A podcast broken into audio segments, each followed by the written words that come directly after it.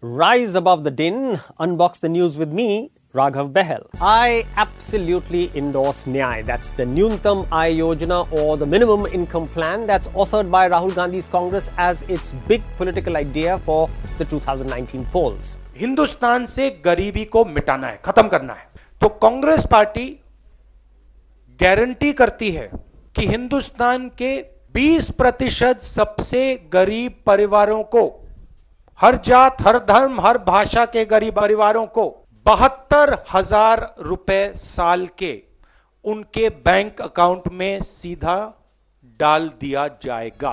So they you I do support this scheme but no I have not become a leftist I continue to be a card carrying right of centre economic liberal who believes in the power of well regulated competitive markets to transform lives just look around yourself some of richest free market economies also run the most powerful welfare programs. So there is no contradiction. Uh, I would, in, in fact, argue there is an organic chemistry uh, between these two. So, seriously, can Nyay be funded without throwing the fiscal deficit out of whack? While the Congress has yet to enumerate the blueprint, let me make an intelligent guess. Uh, this is, of course, just one iteration. Several, several variants uh, will be possible.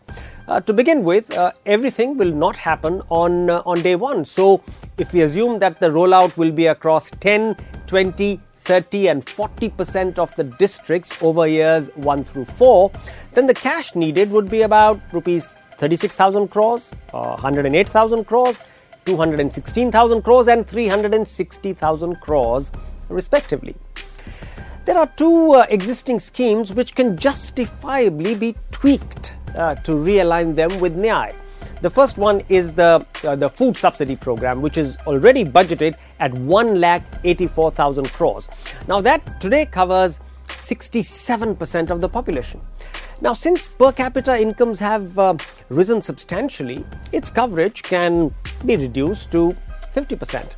Now that uh, would release almost fifty thousand crore rupees for Nyay. Also, the uh, Mahatma Gandhi National Rural uh, uh, Employment Guarantee Program, MNREGA, uh, could guarantee 150 days per year, and that's up from the current 100 days of employment to a Nyay beneficiary. Now, just these two tweaks could take care of the first 18 months without adding a penny uh, to the fiscal deficit.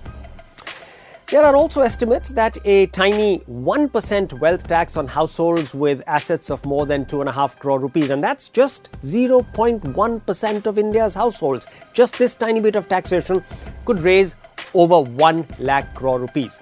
And of course, finally, there is economic growth, uh, and that could cover the rest. Remember, India's GDP is expected to grow from uh, 2 lakh crores to 3.5 to 4 lakh crores over the next 4 to 5 years.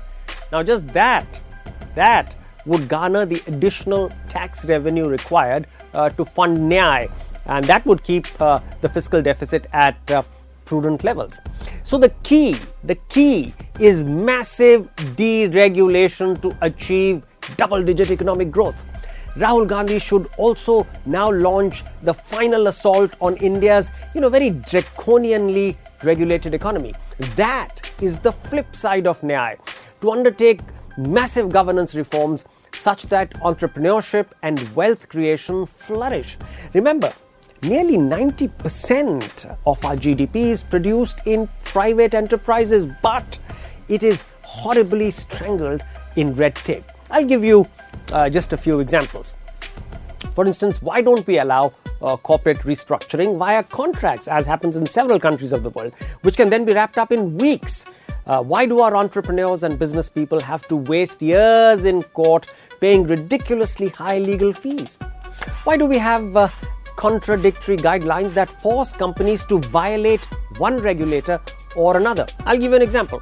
SEBI guidelines may not allow founders to dilute, while RBI guidelines slap penalties if they don't.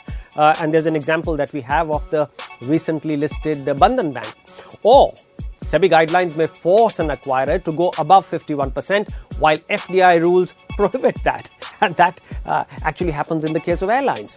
Why do we control entertainment tariffs while petrol uh, is uh, freely priced? Why does a company first get a court approval for a tax neutral merger, but then get hit by a demand of 5,000 crore in dividend taxes for the same transaction? Why don't we allow our first generation founders to issue equity with superior voting rights to protect them against Chinese uh, and American raiders? Why do we need an anti profiteering authority to harass and force small businesses to pass GST benefits to consumers? Why, why don't we trust uh, competitive market forces to achieve that? Now, which country in the world taxes capital as income and then calls itself an angel? You know, I can go on and on and on. There will easily be a million examples of such excesses which tie both the arms of our small business owners and first generation entrepreneurs behind their backs, uh, making them helpless against uh, uh, petty inspectors, against uh, overseas uh, predators, and of course, big local sharks. So, if Nyay is to succeed, then Rahul Gandhi and Congress must also vigorously design and implement what I'm calling another acronym, Ummeed. That's Unleash the Mahatvakanksha, the ambition, unleash the Mahatvakanksha and mojo, uh, and do this via exceptional and energetic deregulation. Nyay and Ummeed uh, should be treated as identical twins, uh, born to and nurtured by the same mother, that is, a caring, sensitive, and proactive Indian state. Together, together, Nyay and Ummeed have the potential to transform India. Thanks for listening. Tune in next week for another episode of Raghav's Take.